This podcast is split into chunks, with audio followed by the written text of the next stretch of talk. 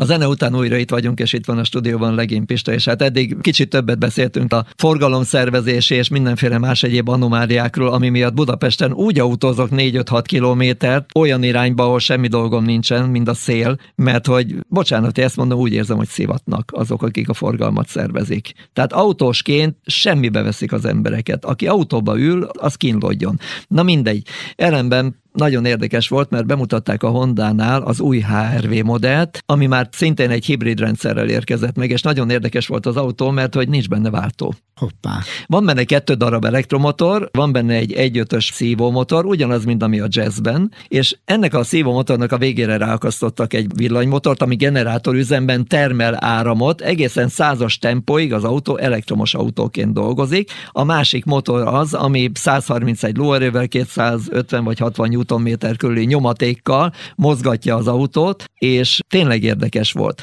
A jazzben nagyon nem szerettem, ahogy működött ez az egész rendszer, a szívből tudtam utálni, ebben belenyúltak. A motor eljátsza, mint hogyha váltások történnének, Elolvastam különböző teszteket az autóról, amik ugye a bemutatókhoz kapcsolódtak, és hát nagyon sokan kifogásolták, hogy hangos, nem jó, nem tetszik, nem megy jól, nem dinamikus, Na most egy meglehetősen pessimista képpel ültem be az autóba, amikor most volt a magyarországi bemutatója, és pozitív meglepetés lett belőle, függetlenül attól, hogy nem az én elképzeléseim szerint épült autóról beszélünk, tehát nem dinamikus, nem arra való, hogy élményautózzunk vele, nem, ez egy közlekedési eszköz, egy nagyon racionális közlekedési eszköz, ami a városban, hát azt nem tudtuk lemérni, de a gyáriak szerint képes 1,7 liter benzinnel közlekedni, hmm országúton képes ilyen 3 és 4 liter benzinnel közlekedni, na majd autópályán ott például a Might hibridek is már meg tudják verni őt, de oda mondtak egy ilyen 6 és 7 liter közötti fogyasztás, na abban nem vagyok biztos, mert egyébként ismerve ezeket a rendszereket, az Opel Amperát és a többit, tehát az Opel Ampera is, hogyha elkezdtük tolni neki, akkor azért ő bőven evett annyit, mint egy falánk benzines. Városban, meg az ő környezetében meg nagyon kedvezően fogyasztott. Ellenben nagyon kultúrát lett az autó, nagyon jó a futóműve, gyönyörű a formavilága, nagyon szép belülről is, nagyon jó a kormányáttételezés, jó vezetni, Szép egyébként a műszerfal, és egyszerű, könnyen kezelhető, átlátható. Nagyon jó pofa volt, amit mondtak, mert ugye azt mondták, hogy a menürendszert is úgy csinálják, hogy ne kelljen nagyon sok lépcsőbe lemenni egy-egy pont alatt, hanem aránylag gyorsan, egyszerűen meg lehessen találni mindent, tehát hogy ne nagyon vonja el a vezetőnek a figyelmét. Éppen ezért a középső konzol is egészen jól meg lett csinálva.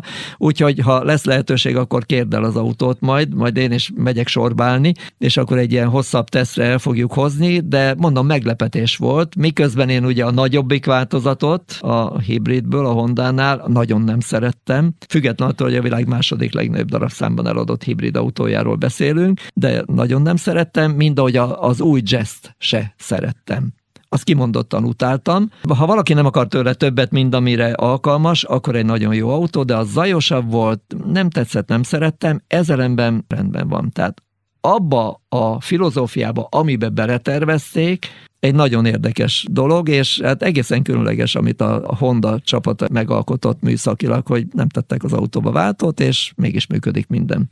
Ez érdekes dolog, mert ebben én is egyetértek, hogy nagyon tudom értékelni azt, amikor gazdaságos egy autó, tehát nem kell mindig a, a, az írdatlan lóerőkre nem hajtani, kell mindig sportolni. Nem kell mindig sportolni, vegyen egy ember a sportautót, aki, akinek az kell, de valóban jó dolog az, hogy az ember tényleg ilyen nagyon kevés fogyasztással elmegy, a másik meg, ami, ami szintén pozitív abban, amit most elmondtál, hogy a menürendszert a képernyőn egyszerűsítették. Én nekem szívfájdalmam az, hogy sokszor túlbonyolítják ezeket a menürendszereket, mire átkapcsolsz mondjuk.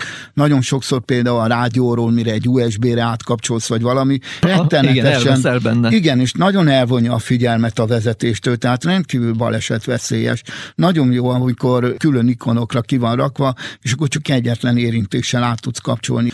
Ami elvileg menet közben mm, szükséges. Tehát Igen. ezeket, volt olyan autón például, ahol a menürendszerbe kellett bemenni olyasmire, ami a dinamikáját állította például az autónak, a motordinamikát, és menürendszerbe kellett állítani. Hát az, az, az nagyon borzasztó Igen, volt. az beteg. Az kimondottan beteg. Annyira hát, elvonja a vezetést, hogy baleset veszélyes, igen, igen. Ez, ez így, így nem lehetne engedni. Ezért mondtam például az iX50-es BMW-nél, hogy ezt annyira racionálisan megtervezték belőle, belülről, és tényleg annyira jó lett, hogy többféle felületen tudom ugyanazt a szolgáltatást elérni. Volt hozzá hely. Igen, plusz gomb kellett hozzá, egy kis mikrokapcsoló, Igen. És csak lenyúlok, és a kezem már tudja, hogy mikor, hova nyomok, hogyha valamit csinálni akarok. Tényleg, hát egy hétig volt kint az autó, és megtanultam. Tehát nagyon-nagyon jó dolgok vannak, és most már egyre többen jó irányba törik a fejüket, de hát mi is jó irányba törjük a fejünket, mert vége van a műsornak. Nem mondhatok még egy... Hát na mondjál még valamit. Akartam mondani, hogy a hifit ugye említetted Igen. a BMW-nél, hogy milyen jó Fú, volt. az valami. És nagyon szerintem ez, ez elég borzasztó, hogy nagyon sok autónál borzasztó minőségű a gyárilag beszerelt hifi.